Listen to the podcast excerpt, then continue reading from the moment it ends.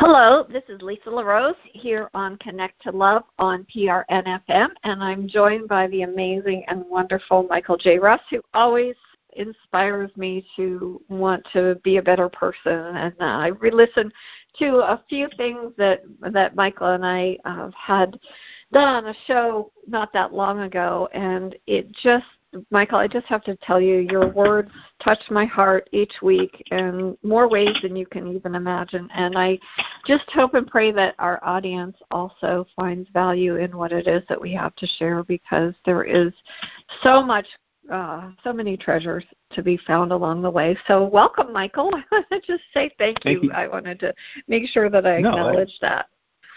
You are always full of such beautiful words yourself, and yes, you've been inspiring me for a long time. Uh, and I, I, you know, it's just it, we.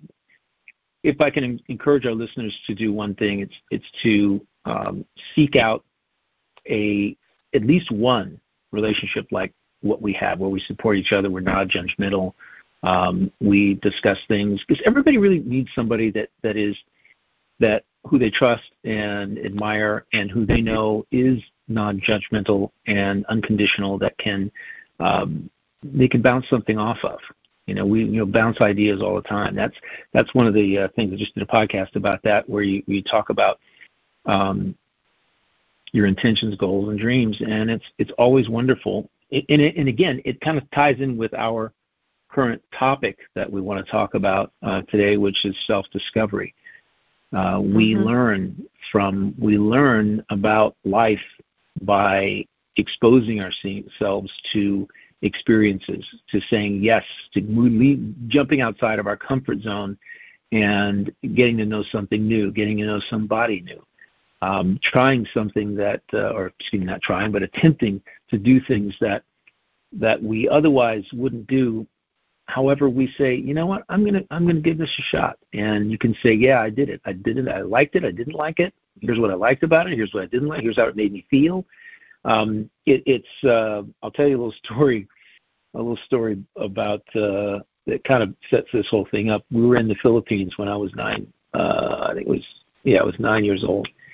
And um my mother was driving uh me from somewhere. I think I went to the commissary, the, the, the post exchange to to get food with her and stuff, and supplies. And you know, we were coming back, and I I spotted in the in the field. I spotted in, in, next to the football stadium because it was Clark Air Base, and there were um, literally thousands of people, and there was an actual mini football league. Uh, the various branches of the military, Army, um, and uh, Air Force, and the like. Because there was there were different areas of it that had football teams, and they used to play football. They had a little football league.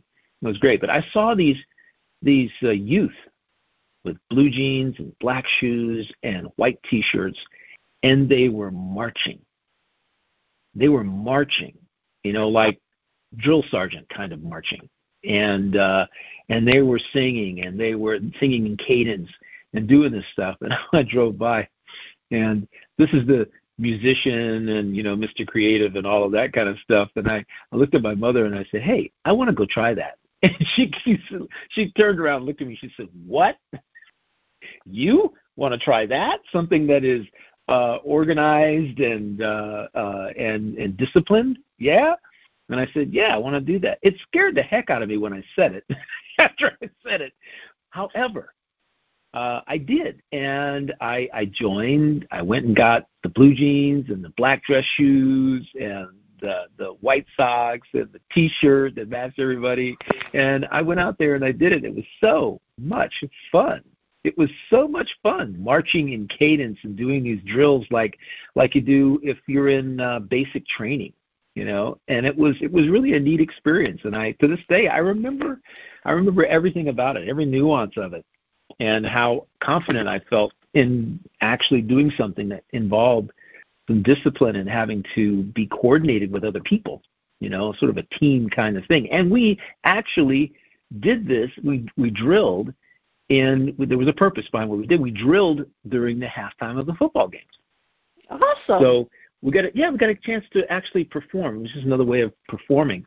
And showing our stuff, and it was appreciated, and I had a great time doing it. I told my, oh, I'd I love to see some photos. Oh, I don't think we have any. Your mom has, you know? I don't think my mother, my dad took any uh, any uh, Super 8 movie film of that back in the '60s. This was 1960. Oh my gosh, 1960. Uh, the eight. It was 68. 1968, 69. Yeah, 1968. Um, Wow. sometime in that year. Yeah, really, really kind of interesting. Back then, all we had was Super 8 movie film. You know, That's super fun, though. Uh, it, Yeah, you know, it was. It, and it's so interesting because you again you're so in tune with where what I was thinking about this morning, um, and it has to do with music uh, and that connection and how music moves our our soul. And over on over the weekend, I went to see a, a young man who his name he goes by Dixon's Violin.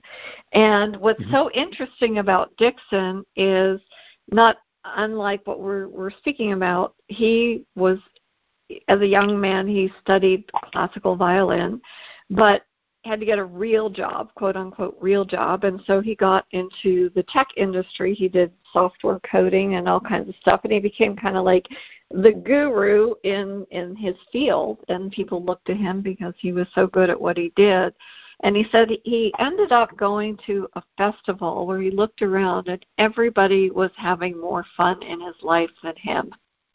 And he Mhm. said, you know what? It was a rude awakening because he he thought to himself, you know, what is it that I'm doing wrong? Why, you know, what is it that I want to do? And so he thought, you know, what was I loved doing was playing the violin. And he said most people said, well, you're not going to be able to do that. You know, you're not going to be able to make any money at it.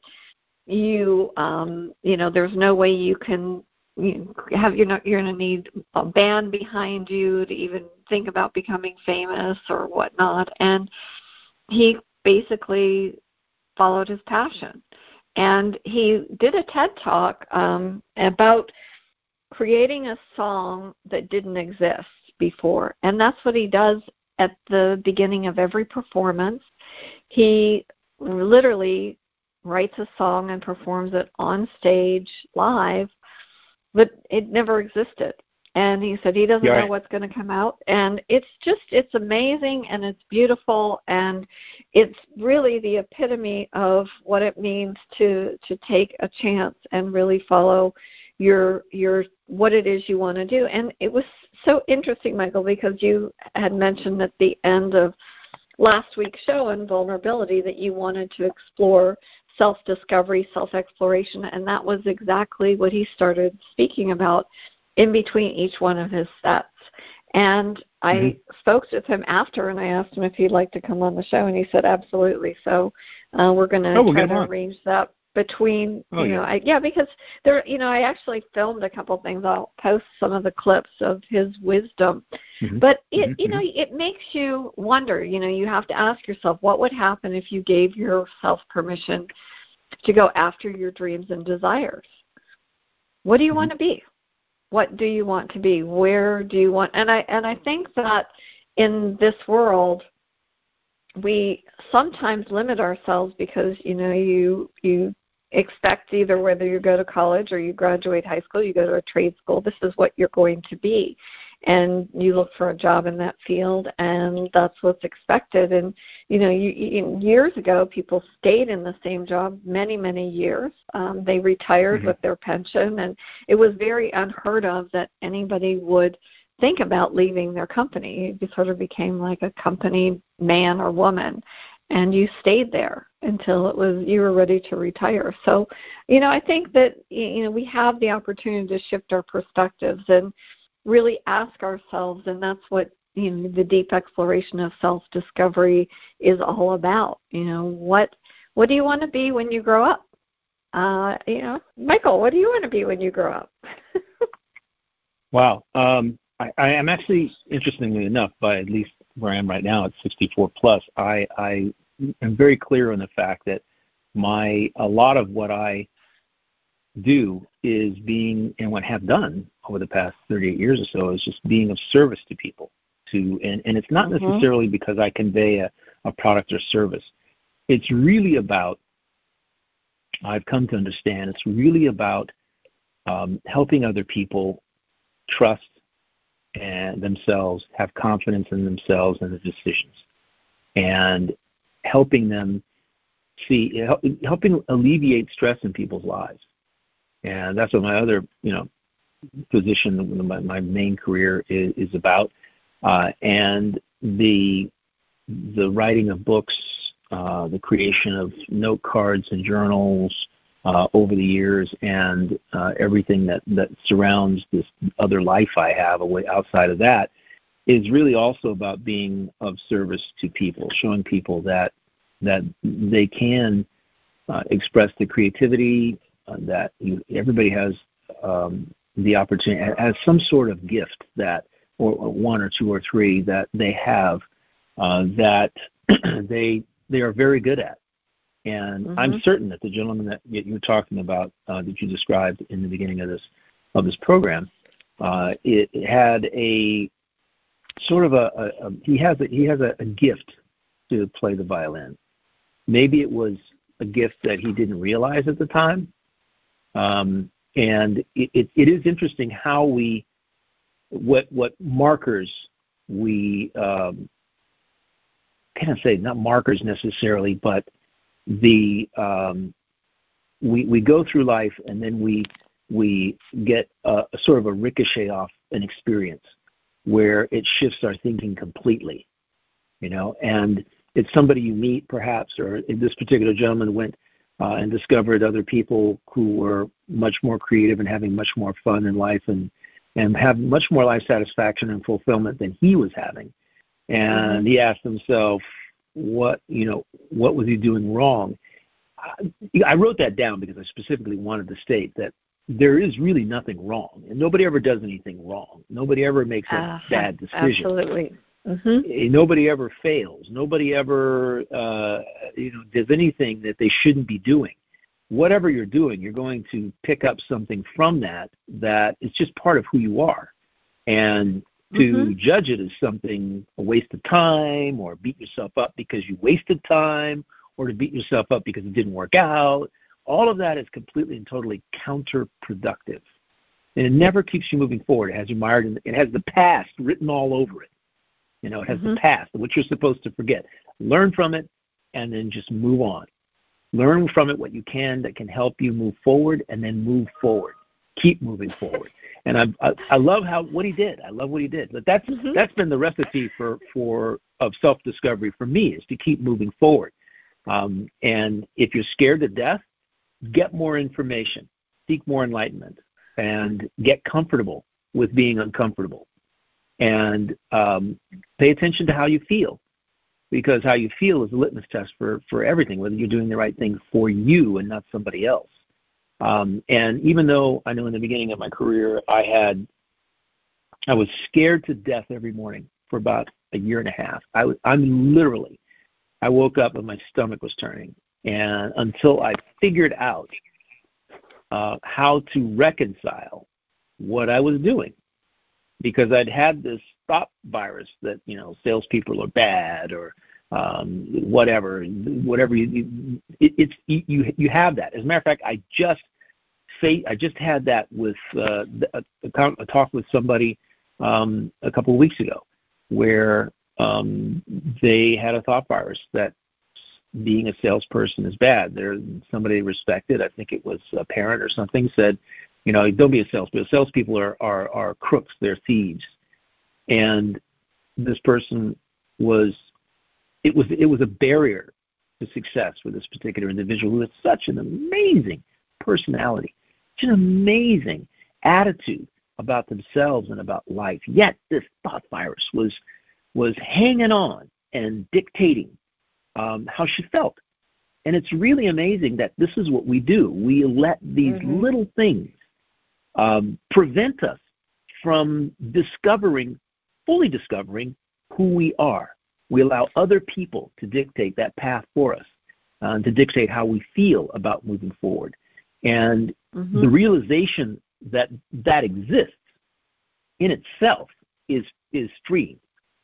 It's something that can free you to go to move forward. And I'm sure that the people uh, in his industry or people closest to him, the gentleman who was in computers and a guru in computers and, and then shifted to the violin. I'm sure when he when he actually decided to make that change, or when he was thinking about making the change, I'm sure, like you just said, people said, "Oh, you'll never do that. You'll never be successful at that. And you'll never make any money at that." Those are just thought viruses. Other people's thought viruses that they want to keep supplanting in you to keep you down, and they're really based on not you, but them.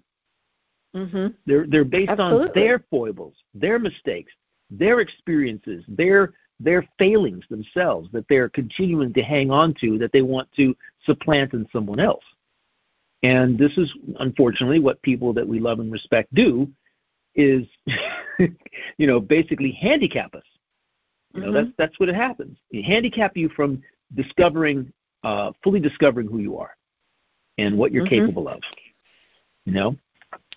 Oh, I, I you know, You- it, it's it's interesting because you are so in tune. I wonder if you have a hidden camera at my house. I have a, a you know, my dogs have their own little space and they watch movies all the time. And so this week's movie that plays plays over and over and over again on the TV for them when I'm not there is um, Meet Really? the Robinsons by Walt. It's a, a Disney movie and it's a cartoon and it was based on a, a book by William Joyce, and it's all about a family who literally did their own thing, and you know there was no no judgment. There was they were such an off the wall, eclectic family, and it was embraced in that movie. But the message in the movie is all about keep moving forward, and you see these banners come out to go keep moving forward, keep moving forward. That was the motto of the uh I guess the hero of the of the story.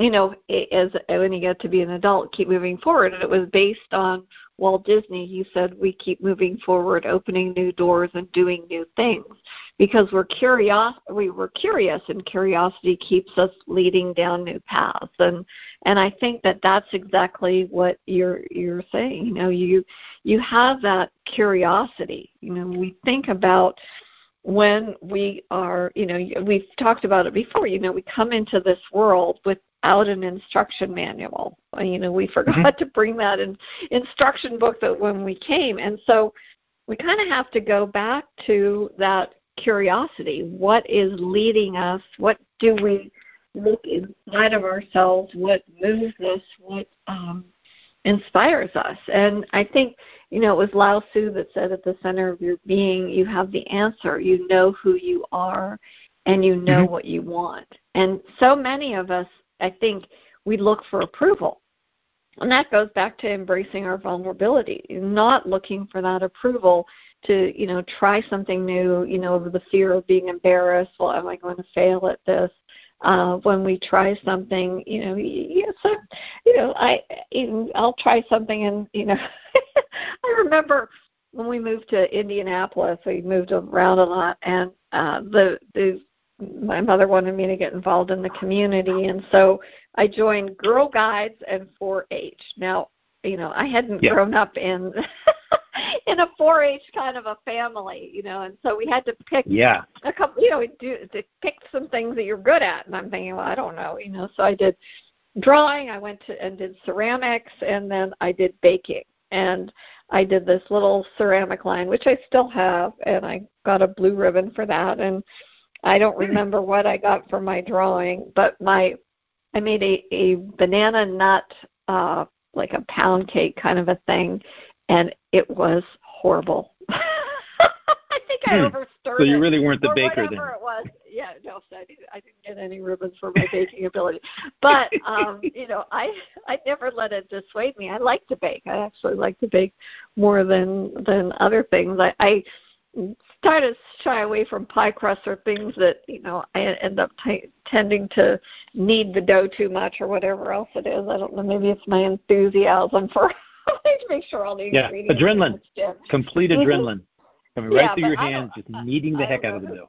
Yeah, I I could you know we had to I think of the of the banana nut loaf that I made. We had to make a couple of them, and and I tested my own, and I thought, oh, you know, this is this is pretty bad. I mean, it wasn't toxic or anything. it was pretty bad, but it didn't dissuade me. You know, I did I mm-hmm. mm-hmm. want to do that for a profession? No, I you know it wasn't anything. But you know, I still enjoy making it, making some cookies every now and then, or you know, I I always like to make a homemade cake for birthdays. Um, there seems to me I'm not a fancy decorator, really? but the love that you put into it, I think, is worthwhile, and I think people can yeah. taste that. I love love making icing and experimenting with, you know, real buttercream icing and different ways you can, you know, decorate different things. But yeah, I love you it. know, um, I love yeah. it. So, is there something like that with you, Michael? That you know, I know you didn't have much opportunity to participate in 4-H, but you know, was there something oh, else I, that you enjoyed? 4-H came later in life. I clean uh, I muck stalls every horse stalls every morning now for the last year and a half. So yeah, my my 4-H, yeah, my 4-H came a little bit later in in life than most people. I was on the receiving end of the of the downside of 4-H. no, but anyway, I, I you know it's funny. I, I I stand there in the stall cleaning and I tell my girlfriend, "Hey, you know I love you, don't you?" you know it's just fun because because I'm sitting there and I'm just filling a bucket and taking that bucket out and dumping it in the big bin and filling another bucket. And I'm like, yeah, I just love this. Um, it's again that sense of completion. Uh, I could say that uh, wow. Let's see. Um, I'm fulfilling, you know, my for me. What I love is I don't know if you're familiar with this with the with a band Poco P O C O Poco. It was a yeah, it was a band from the from the 80s. Mm-hmm. Right, it was a band from the 80s, and uh, as I've probably talked about ad nauseum on the show, when I get the opportunity uh, to go play with someone live, I to sit in with them. Uh, I enjoy the heck out of it, and I, I challenge myself to succeed. And I bring all my focus and attention and skills to bear, my listening skills, my intuition, musical intuition. I bring it all to bear in one uh, moment in time, all at the same time. And I always get through and I always succeed. So there was a uh, guy I knew. He said, "Yeah, I got a I got a party going on, birthday party. Come down to you know, I guess it was Boca Raton, at this particular resort, and he had Poco. Uh, his friends Poco came up from uh, the players, and Poco, the main uh, leader of the band, and the players came up from Key West, and they were playing at his birthday party. And he goes, "Hey, Michael." He goes, "Yeah, hey, Michael's a drummer. Sit in." And can you sit in? And he goes, Oh yeah, come on. And I'm like saying to myself, I am at the at the at the point at point in time, I am tempting to scour my mind for a Poco song. I had no idea. I could not remember anything I'd ever heard. I'd heard the name Poco, but what was their hit? What what, what did they do? So I sat down with them, and I sat down behind the drums, and I told the bass player, I said, "Look, all I need to know is beat, give me the time, give me the style, and I'll take it from there. And I'm going to feel my way through this because I have no idea what you guys are doing. And he goes, okay, sure. So he gave me the, the, the tempo and the style of music, and I listened and I let my intuition take over. And I played, I think, four songs with him, and still couldn't recognize any of them. Uh, after I, even after I played them, and while I was playing them, I don't know. I just listened to, I was watching the bass player, I was listening to the cadence, I was doing all this stuff. Like I said, all this, I've been doing this so long that I bring everything to bear in that in that very very instant, quick instant. And when we get done, the leader of the band comes over and he goes, "Hey," he says, "That was amazing." He says, "If you're in Key West, come play with us." And I said, "Awesome, I'll make that happen." You know? like, yeah, but it's it's nice to get that kind of uh, kind of compliment from people. And I know most people who would say, "Oh, I don't even I don't know anything about them. I I you know I I don't know what I would do." And yeah, I'm like, "Hey, I don't care. I'm a rhythm section. I'm a walking rhythm section.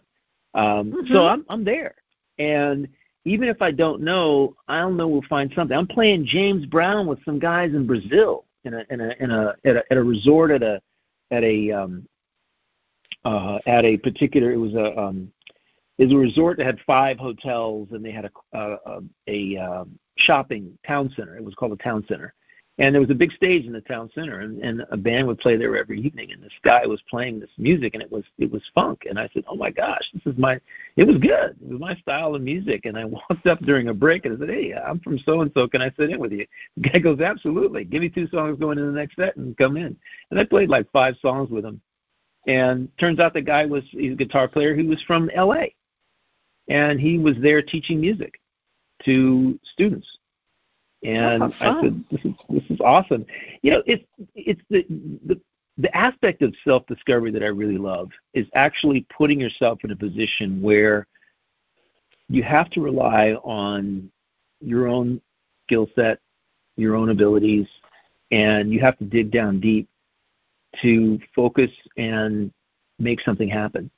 To me, I just I just get off on that. It's really it's really wonderful to to actually do that. And I know I talk about golf a lot, but basically when I go play a golf course I've never played played before, I have to do that very same thing. There's no familiarity with anything. You're just walking into a a, a blank slate, and you have to create something from nothing because you have no idea uh, what it is that you're facing, and you do it shot by shot, hole by hole. And uh, I've I've shot some of my best scores on on courses I don't know because I'm even more focused because I I can't take for granted that I've played the course many times before. And oh, I was here. I've been here before. I've been there before. I've been this, and I know what the screen looks like, and I know what this looks like, that looks like. And my father taught us to play golf back when I, when I was eight years old. Uh, in what in, a gift. in the Philippines. Yeah, he, he every Saturday, uh, the whole family would go out to the golf course in the afternoon and play. So your mom played and as well. Mom played, dad played. My brother, who did play, will all will never admit it. Um, he never will never admit that he played, although I wish I had the club that he used to use. Sorry.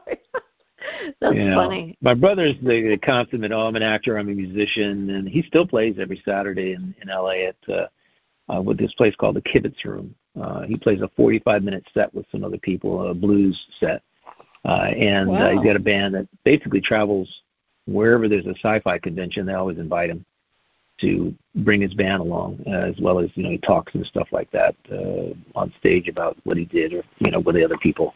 But it's always a lot of fun uh, to um, to not only and when I'm there, I don't necessarily play with him anymore. Uh, however, sometimes I get up and I'll back up sing, which is really kind of fun when he goes to a convention and I'm there. I'll I'll go up on stage and sing backup, uh, do some backup vocals for him, some harmonies and things because we used to do that a lot. Um, however, I know most people who, if that's part of their self discovery, uh, being in front of people, will uh, shy away from it because um, they are afraid that they will be ridiculed or they'll do something wrong or that. And, and what I tell them is nobody will ever notice. no one ever notices. If I'm off a beat or off something or I miss something, nobody notices. Only me. We are our own worst enemy, right. enemy when it comes to that sort mm-hmm. of thing. We know we made the mistake. We're the ones who have to cop to it, you know, be responsible for it. However, nobody ever notices. They're too caught up in the macro picture to look at the micro, which is what you're focused on. Right. And right. by the way, uh, I took home ec when I was was 12. I took home economics.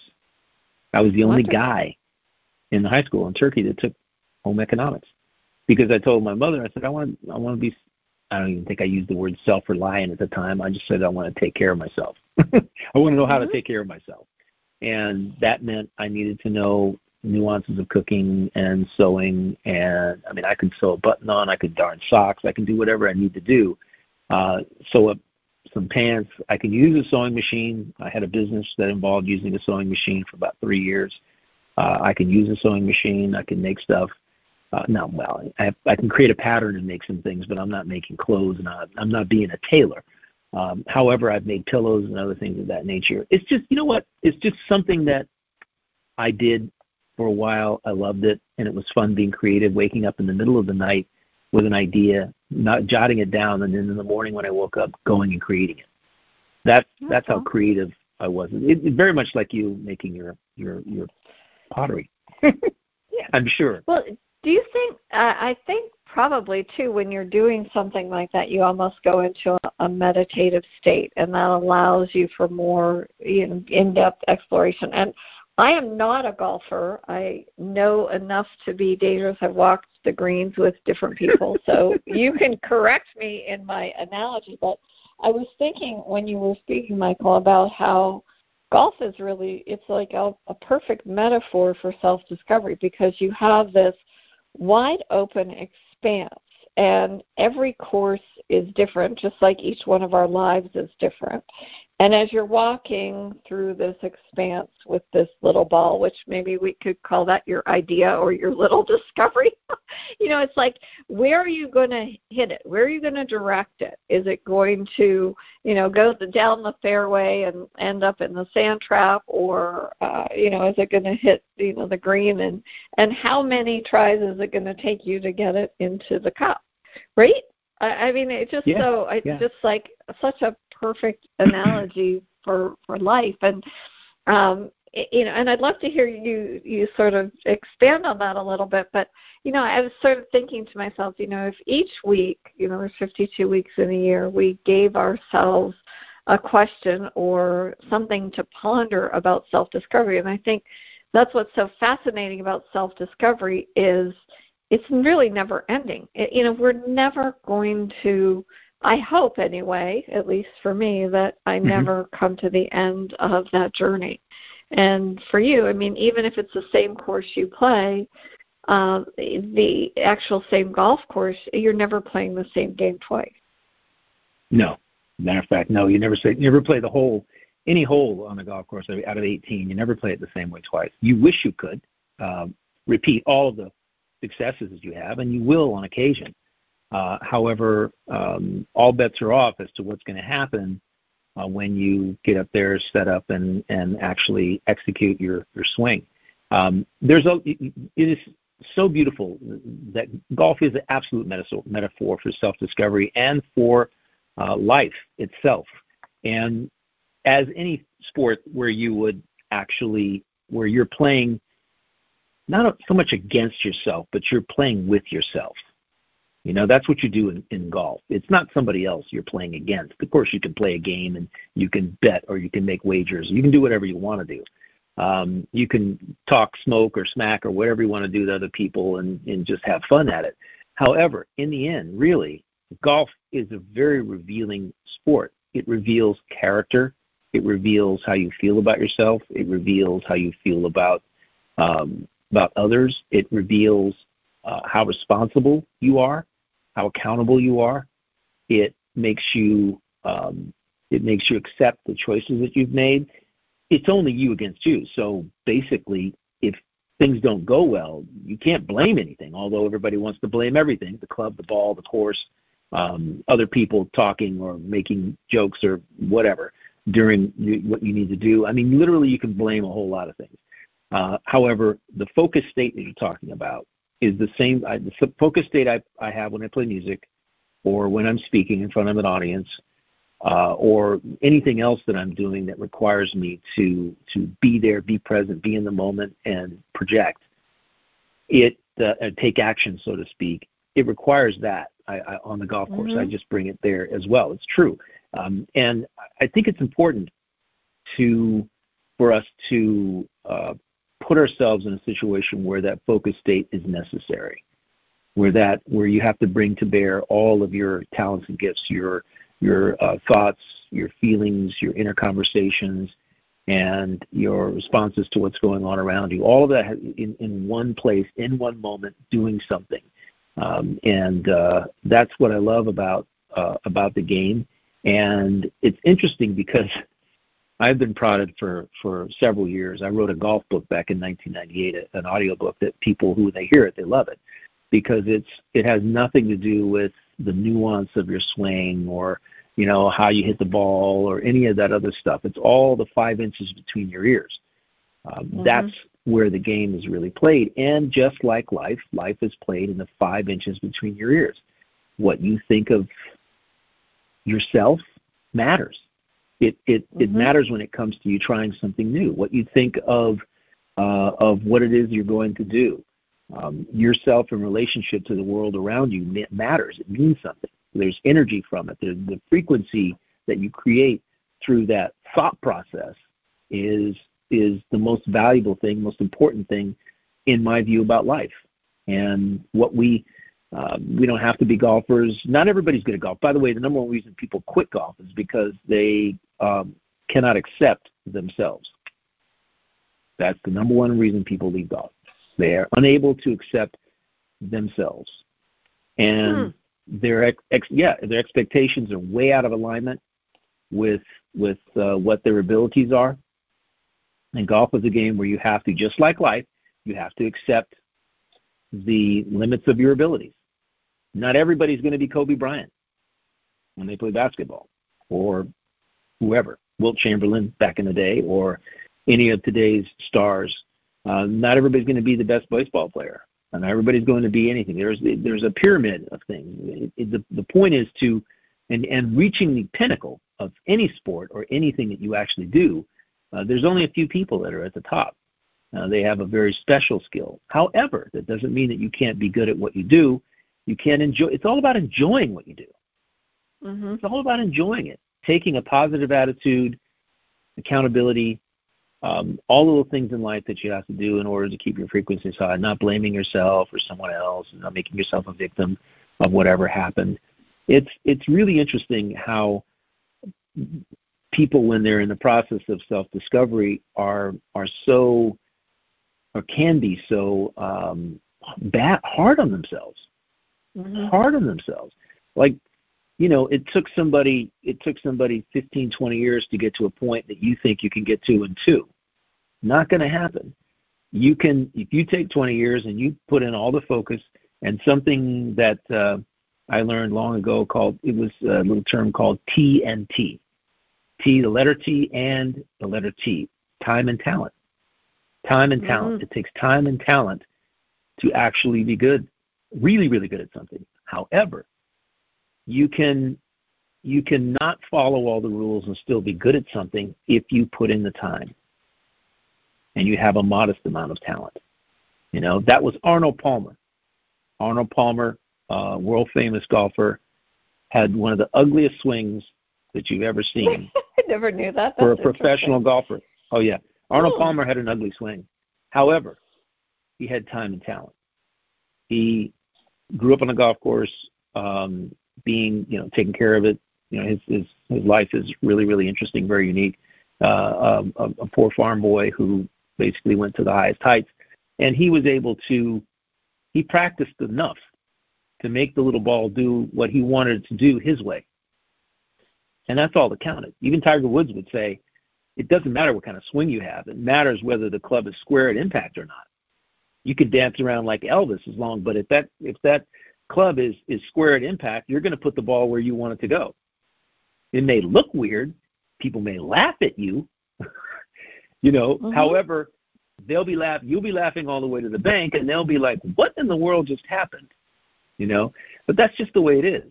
Uh, I've seen drummers that look professional, and I've seen drummers that didn't look professional that made the same noise, that made the same, that created the same music. It doesn't really matter. What matters is whether you're willing to discover, take the self-discovery to the to the nth degree, so to speak. That's really what counts. And you, uh, uh, you have to. Good. No, I was going to say, do you think some of that has to do with belief in yourself as well? Meaning that. Oh, like, yeah. even though you have a, a, it doesn't, you know, maybe Arnold Palmer didn't realize he had a, a horrible looking swing. Do, did he know that? I'm just curious. Or his swing, he, knew his swing. Yeah, he knew his swing was unconventional. I'm not to say unconventional. You know, basically, I think I think uh, the basketball player um, Charles Barkley has the worst swing ever.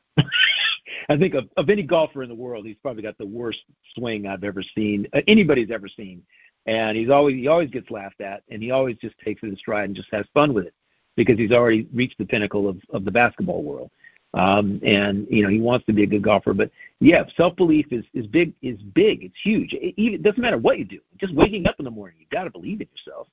Uh, whatever mm-hmm. you decide to do in life, you know the best. You're, if you're a carpenter, believe that you're the best carpenter and work at it and and and bring your focus and attention and creativity to bear to be the best.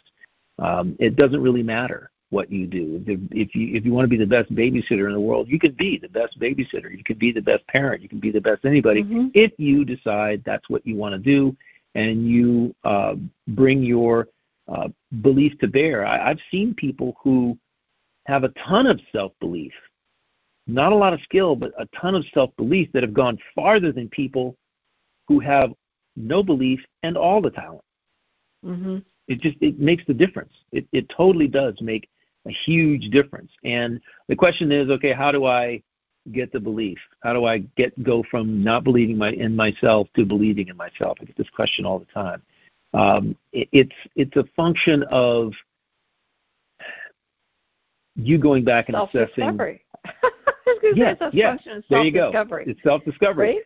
I, I, it it is so true. You've got to go back and say, why do I feel this way about myself? Mhm. What is it that someone said? Um, what experiences have I had that have convinced me that I can't do something? And it could be something completely unrelated. Because we do things, we, as a child, we're curious and we try things. And then parents tell us, no, you'll never be good at that. You know, they shut us down. Um, Mhm. And we have to, in our lives, maintain that curiosity forever. Um, and, because it gets shut down when we get into, into the uh, rigid, systematic school system and we get into learning and, and moving forward. Um, my number one pet peeve is that when I grew up, I'm sure when you grew up, we had uh, in, in in high school you had wood shop and sheet metal, you had auto shop, you had all these different modalities that you could um, skill type classes that you could go into. And I, I went to wood shop and I made my mother a napkin holder and you know, I I didn't go to auto shop because I really wasn't interested in fixing automo- automobiles, but there were people who were really interested in that and went and learned and became very good at it. And back in those days, you could work on your own car because it wasn't so computerized. So Mhm. uh, there was a whole uh, there's a whole a world that opens up to you when you discover that you're good with your hands, that you can throw a pot on a wheel, and you're like, wow, all of this, these little things. When you start discovering, it's about self belief when you start when you give yourself the ability to go to to try things when you go and try this and you go to try that just because you want to see what it's like and you discover that you can actually do something it that's where self that's one of the building blocks of self belief that you can Mhm. then transfer to other things you know it's sort of like i can i can sit down and i can throw a pot I think you'll be able to tell somebody how challenging that is. right? Mhm. Tell somebody Right. how challenging it is to throw a pot. It is so challenging. You've got to have focus and attention. You've got to bring all of your uh, your, your your absolute focus to bear. You've got to have hands that uh, work together, that are steady, and that I mean your eyesight. Everything comes together. Everything's coordinated in order to make a pot that's actually straight. Otherwise, you know in a, a heartbeat that it all goes awry. So, Mhm. by the way, one of the things I really want to do in life is sculpt with my hands because I'm very good uh, with my hands, and I just haven't had that that opportunity as of yet to either take a piece of clay or take a piece of soft sandstone or something and make something with some tools or with my fingers or whatever. It's just to me, it's just so exciting to to do that. Um, and Right. so, good. Self Well, I was going to say, I, had, I, I was blessed with uh, two wonderful friends who moved to Pittsburgh for a short time. They had studied pottery in Japan, and they would invite me over to their house, and they, you know, I would watch them, and they were like, "Here, here have some clay," and you know, they showed me how to work it, and I thought, I thought, well, I can't do this. I don't know what this is, and they said, just play with it. Ask the clay what it wants to become. And Yeah, you know, I. Just yeah, and I have this little I lion love it. that you know, it as I you know would start to play, and I think, oh, you know, this goes here and this goes here, and I just sort of felt like this is when it was done, and it thought I think that's a really great metaphor the the clay because it is it's something true. that comes alive and you know there Mhm. is no right or wrong and i think that's in life we get so um kind of pigeonholed into that i had a, Right. a Mhm. good friend that um he was a a x games bicyclist he was a trick bike rider Wow, really? Jay That's Miron. awesome. Mm-hmm. and he you know he's he was known as the canadian beast and jay was amazing at the things that he could do. He, he rode for Schwinn, and here in Pennsylvania they have a, a a camp that they come and they inspire young kids and they teach them and train them and whatnot. So that's sort of how I got to know Jay. But uh, later on in life, you know, it's a it's a tough sport. You know how many broken bones he had on his body over the course of his career was uh, you can't even count. And uh, yeah, but now he is a woodworker he makes the most fantastic furniture and it's sort of the same thing he looks at this piece of wood and what does it want to become and and i mm-hmm. think that it's you know whatever it is when you uh wake up in the morning you know so you ask yourself you know what would it look like for you if you asked yourself you know whether you were a piece of wood or a piece of clay or whatever you know what if you accepted exactly where you are what would you become what do I want to become? And then if you don't achieve that in a day or a week or a year, you know, forgive yourself and allow yourself to, you know, keep moving, keep moving forward. right? Right. Exactly. Exactly. Um, yeah, you accept you you you accept where you are and seek uh, guidance internally or divinely, spiritually, however um, it, it's the case uh, to um, to be uh, in a way just to to to when in, a lot of it's about intuiting intuiting mm-hmm. and and that's really what you're what you're doing and um, that's that's one of the one of the most amazing things that uh, uh, I think is is is amazing. It, it's that when you when you actually hold that clay in your hand and you uh, you intuit something, you know, out of it.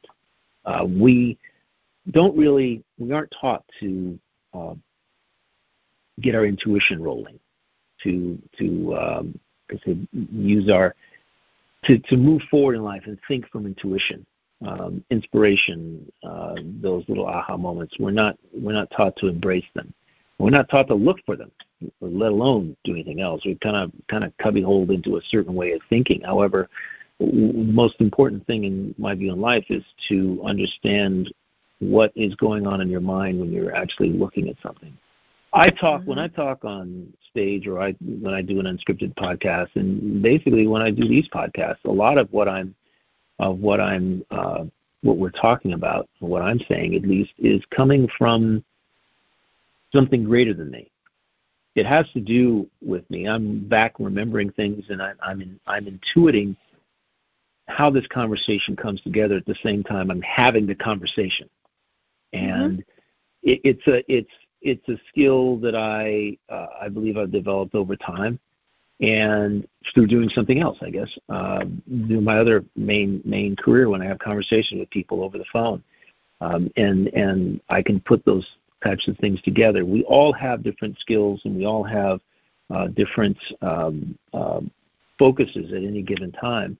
And we just have to go through that process of self discovery. If we give ourselves the outlet, the opening to be able to, to do that, I think it's wonderful that you go from BMX biking uh, to and doing tricks and things, uh, uh, something you've reached the pinnacle of, to to woodworking. There's a lot of similarity there. Uh, mm-hmm. he had to intuit the tricks. He's up. He's intuiting all those tricks. That's what they do. They intuit unique tricks, tricks that actually get their name put on them because they've intuited mm-hmm. something really spectacular, right? And so he he's discovered that he's also very good with his hands, and he and he gave himself the opportunity to to follow through with that, to pursue it, and uh, I'm sure he's bringing to bear the same intuition, the same creativity and inspiration that he actually um, used when he was um, a, a BMX champion. I mean, the X Games champion. That's just amazing to me. Not unusual uh, for some for for people, but again, it's just giving yourself that opportunity, having the being receptive. I guess is the word that alchemy word, receptivity. Being receptive and open to finding out instead of shutting yourself down finding out, trying things. Um, what's interesting is it, it's kind of I tell a story of my sister sometimes who was uh, a office. She was a branch manager for Brook Furniture Rental in Long Beach. Uh, actually, it was Orange County, and she was one of those. She ran an office, managed an office of like seven people, but it, she was very. She had a marketing degree. She was unhappy with doing that. Um, between the owner of the company and uh, what she they thought that her creative talents were not being used and applied the way that they could. Uh, my sister was, my brother and I will always be creative individuals, the musicians, the singers, and the like. And my sister played piano. She she had uh, piano lessons longer than any of us. Even I had piano lessons. People, my girlfriend, kind of laughs at now. Um, I had piano lessons at the same time I was having drum lessons. I just decided that drums were more fun, and I went yeah, that direction. Sure. I had I had talent there. I don't know what I was doing with the piano. I could play it, but nah, no, no, that's not for me. Um, and we find that out, you know, through getting some lessons and finding some things. But my sister went from nothing of being being not being able to sing uh, to this was like 30 years ago. Uh, she went from that to today being an award-winning uh, creator of of early childhood education CDs, you know, um, uh, music, basically music. She's a member of uh, the Gram- Grammy Society. She um, she goes out and she talks all over the country to early childhood education teachers uh, and administrators, and she does these most she does the most amazingly creative um, talks and presentations for for them. And she's created tons of music, not only in English but Spanish, because wow. she's married to a Mexican man. Her kids came up um, sort of bilingual, and uh, raised two amazingly self-actualized kids because she was always trying out her early childhood education stuff on her kids when they were four and five years old. She said, "I've got kids. I'm going home. I'm going to do this thing. I'm going to make this a success." And she does. She makes. She does. She does very very well. Now she comes to me. She says, "I want to reinvent myself." And I'm going. You go for it. What is it that you want to do? Whatever you want to do, you do it. I want to reinvent myself. I don't want to go out and talk anymore. I want to do whatever. And she's like in the process of reinventing. You know, it's, I think it's her fourth act. I call them acts. You know, so we're mm-hmm. life is a play, and we have different acts in life. We have an early childhood act, then you go to a, a college act, and then you go to a job that's act three, and then you have that job for whatever it is, and then you decide, okay, I'm I'm I'm writing a new act for myself. I'm I'm moving forward, and I'm uh, attempting something completely different than what I've done before. And I got to tell you something that I wrote in this podcast because this is so so important. And I can't tell you where I got this from. Uh, I can't remember the person's name, However, it was one of the most amazing things I've ever heard when it comes to uh, your own dreams, goals, and uh, and the like. And the guy said, "Look, it's almost impossible to make any satisfactory progress around skeptics. Mm-hmm. You got to choose your friends carefully and hang out with people who currently have some of what you want to achieve presently, right? And and his whole his whole point. It was a hymn. I, I'm sorry, I couldn't come up with it. I couldn't couldn't search it and find it, but I heard this years ago. That you have, we are all super subjective. Uh, our subjective mind is is really open to suggestion, which is why thought viruses are so incredibly powerful. When someone that you love and respect says, "Oh, that'll never work," mm-hmm. and you decide to and you because you love and respect them, you, you you take that thought virus and it just stops you in your tracks. If you're an inventor or you've created something and you want to move something forward, um, it it it really you never know what it is that you could have done with it uh, had you simply said simply kept your idea or your dream or goal to yourself. It's important not to let the other most important thing this person said was don't let don't tell others what you're going what you're process of achievement is, how you're going to actually make it happen. Um, and I'm talking basically not about physical, but mental. Don't share that with anybody.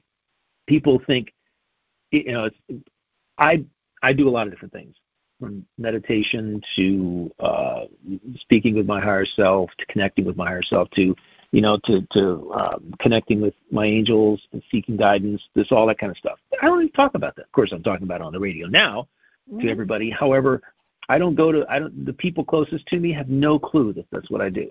I don't tell them my methods. I don't share my methods of of how I um, stay positive with in in the other ways other than what I share in my books and other things because that's something that I've developed that's personal to me And I encourage everybody to um, to open the door to their higher self, sit down, meditate, connect, uh, pay attention to the what you see as serendipity. Uh, and you you perceive as serendipity or coincidence or an accident. Oh wow, that this this happened really. I just thought about that ten minutes ago. Well, that's no accident. That's no coincidence. And when mm-hmm. you start perceiving the things that happen in your life in that in that fashion, uh, more things like that will occur. Our biggest um, detriment is that we we are not open to our own, even our own intuition. Mm-hmm. We're taught that our intuition is bad. That you know, if it's not, um, if it's not this, if it's not empirically, you know, uh, arrived at, then guess what? You know that that it, it's not as valid as something that you empirically arrive at, and that is a shame because mm-hmm. when we were kids, we didn't care. We were curious. We were inspired to just go do and be, and and, and that was it and yep. that's how you have fun. Yep. Well, and you, you think about it, Michael. When you're a teenager, you know it all. you know it all, and somewhere along the way, you know, people chip away at that. I mean, I'm not saying to to be a know-it-all, but uh, I think that we all uh, came equipped with that sense of intuition. It's an internal monitoring system that connects us to the divine, whatever you want to call it. You know, uh, you know the the big real, whatever it is. Uh, you know, you don't have to be spiritual, religious, or otherwise, but um, you know, you came imprinted with a consciousness to create. Mm-hmm. You mm-hmm. know, and we can create constantly. It doesn't have to be perfect. You know, each one of us, you know, we put the pieces together, no matter what it is. We find, you know, harmony, balance, whatever it is that makes our soul sing whatever is that soul's intention it is to have that experience. You know, we learn, you know, whatever it is we're meant to learn that day failure, success, uh, laughter, compassion, kindness, as you know we have talked about before. You know, we all want to be able to co-create with our universal consciousness and to really fulfill what it is that we came here to do on that journey of self-discovery. And and that's mm-hmm. you know what I so uh, you know appreciate uh, about you and the fact that you absolutely you know utilize that key. You utilize all of the tools that are before you. And i think sort of that's part of the purpose here on connect to love. And we're so grateful you know to jesse at prnfm to give us this forum to to share what it is that we've learned our mistakes along the way whether it be a, a nut loaf or whatever you know that that there is um, opportunities in whatever capacity in whatever areas that you have a passion for. And uh, we're so so grateful for that. And um, you know if you we'd love to hear your comments. Uh, you know we've got the connect to love energy at instagram. So if you want to direct message us if there's a topic that moves you and inspires you. Uh, again, you know, self discovery is a is a big topic, and we'd like to have we're going to have some people on that have sort of shared their path, and hope that you enjoy that. And Michael, I'd love to hear what your last thoughts are on self discovery and and how it impacts your life and as well as others. Well, thank you. I, I in my view, uh, I'll say this again: there is nothing wrong that you can do we have to be uh, open to new things because that's how we intuit where we go from here mm-hmm. in life. We uh, things come to us and we we we have to make a choice to go one way or one direction or another or another. There is no wrong path. It's just something that you do, and give yourself the opportunity to uh, step outside of your comfort zone and and to be uncom- be comfortable with something that you're initially uncomfortable with. You'll find that as you gain more knowledge, more enlightenment about it, and meet other people, relationally connect with people that are associated with it, that if you had any inkling, any inclination whatsoever to move in that direction, that it was the right thing to do at the time for you. So trust yourself. Awesome.